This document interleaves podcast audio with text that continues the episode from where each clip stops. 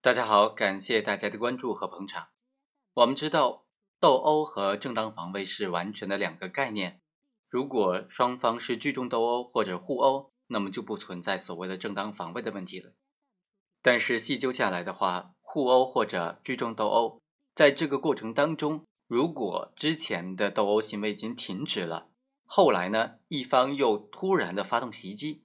那么此时另外一方能不能提起正当防卫呢？能不能进行正当防卫？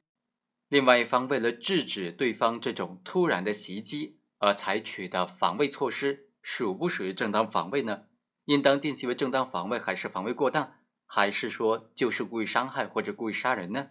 今天就和大家探讨这样一个问题。本案的主角是张某，他和朋友在酒楼一起饮酒，期间在卫生间就遇到了仇家徐永和。这个张某张建国啊，就和徐永和戏言说：“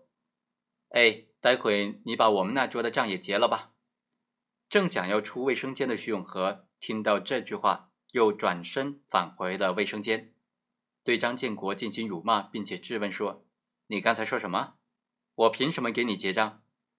徐永和呢，边说就边扑向了张建国，并且掐住了张建国的脖子。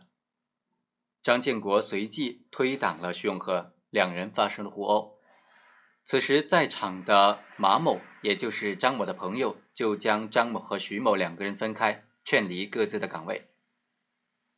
徐永和离开卫生间，返回了他的包间之后啊，就随手抄起了两个啤酒瓶，将啤酒瓶磕碎之后，就出去寻找了张建国。当张建国从酒楼走出来的时候，徐永和满口大叫说：“扎死你！”于是，手持这个啤酒瓶呢，就扎向了张建国的面部。张建国来不及躲闪，于是他的颈部和面部都被扎伤了。后来，张建国双手抱住徐永和的腰部，将徐永和给摔倒在地，最终导致了徐永和被自己持有的这个碎酒瓶啊刺伤了左下肢的动脉静脉，造成了休克性死亡。本案案发之后。对于张建国的这种行为，是应当认定为正当防卫，还是故意杀人或者故意伤害，也或者过失致人死亡呢？就成为审理过程当中非常大的争议焦点。我们来看一看，所谓正当防卫，它是指为了使国家公共利益、本人或者他人的人身、财产或者其他权利免受正在进行的不法侵害，所以对于不法侵害人所采取的必要的防卫行为。对于阻止正在进行的行凶、杀人、抢劫、强奸、绑架以及其他严重的危及人身安全的暴力犯罪而采取的防卫行为，造成不法侵害人伤亡的，也属于正当防卫。所以，从刑法理论上来讲，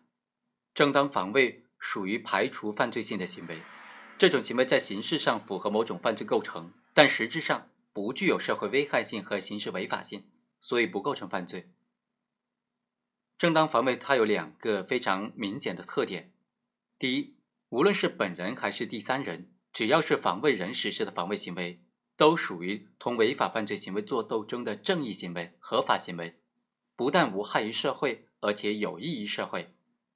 第二，防卫人对于不法侵害者的加害是被迫的，目的在于维护国家公共利益、本人或者他人的合法权益，免受正在进行的这种不法侵害。他主观上不具有危害社会的意图，所以正当防卫不仅不构成犯罪，而且是法律赋予公民同违法犯罪行为做斗争的一种重要的法律武器，是受到国家法律保护的正当行为。在司法实践当中，互殴和正当防卫的界限有时难以区分。所谓互殴，就是指双方均具有侵害的故意而实施的这种相互侵害的行为，在主观上，互殴双方都具有侵害他人的故意。在客观上，互殴双方均实施了加害行为，所以互殴双方的行为都属于不法侵害行为，而并非正当防卫。但是互殴停止之后又加害对方，这性质就发生了变化了。这可能有两种情形：第一种是双方停止斗殴之后，一方受到他人的鼓励或者出于报复侵害的目的，又突然的袭击对方；第二种情况是这样。一方自动放弃的斗殴，或者主动的退出斗殴的现场，另外一方继续的殴打对方，继续的追打对方。这两种情况都是因为情况发生了重大的变化，互殴已经转变为一方殴打另外一方，被殴打方呢，已经从互殴时的侵害者变成了被侵害者。根据刑法的规定，被侵害人为了维护合法权益不受侵害而实施的制止不法侵害的行为，就属于正当防卫。所以，互殴停止之后，一方突然袭击或者继续实施侵害行为。另外一方依法享有正当防卫的权利，被侵害人出于防卫目的而实施的这种制止不法侵害的行为，依法具有正当防卫的性质。需要指出的是啊，由于互殴双方转变为一方自动的放弃斗殴或者主动的退出斗殴的现场，应当是彻底的，也就是说，他放弃斗殴或者主动的退出斗殴现场的这个行为具有彻底性。并且表明出具有明显的阶段性，而不包括在互殴过程当中双方的此消彼长、强弱扭转等等的情势变换了。我们从本案来分析一下，看看第一个阶段呢是争执阶段，徐某酒后对于张某的一句戏言，导致了双方发生了争执互殴。第二个阶段也就是争执之后的阶段，经过别人的劝解，徐某和张某分开。互殴结束，但是徐永和并没有因此善罢甘休，而是抄起了两个空啤酒瓶，将啤酒瓶磕碎之后，持啤酒瓶寻衅滋事。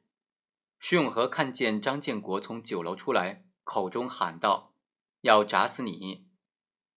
他就将这个啤酒瓶呢向张某的面部扎去，张某躲闪不及，被扎伤的左颈和面部。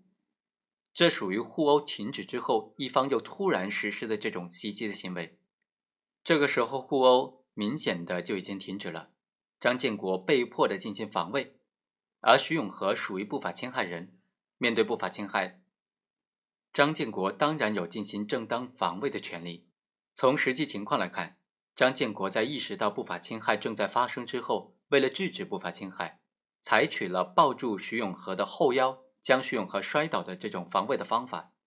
张建国是出于防卫的目的而实施了制止徐永和不法侵害的行为，具备法律规定的正当防卫的条件，而且防卫的手段、防卫的强度也没有超过必要的限度。徐永和被自己手持的啤酒瓶扎伤之后死亡，这个死亡结果是张建国本人所意想不到的。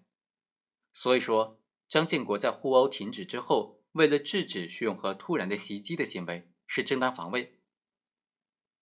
对防卫行为造成的后果，张建国不需要负刑事责任，也不需要承担民事责任。好，以上就是本期的全部内容，我们下期再会。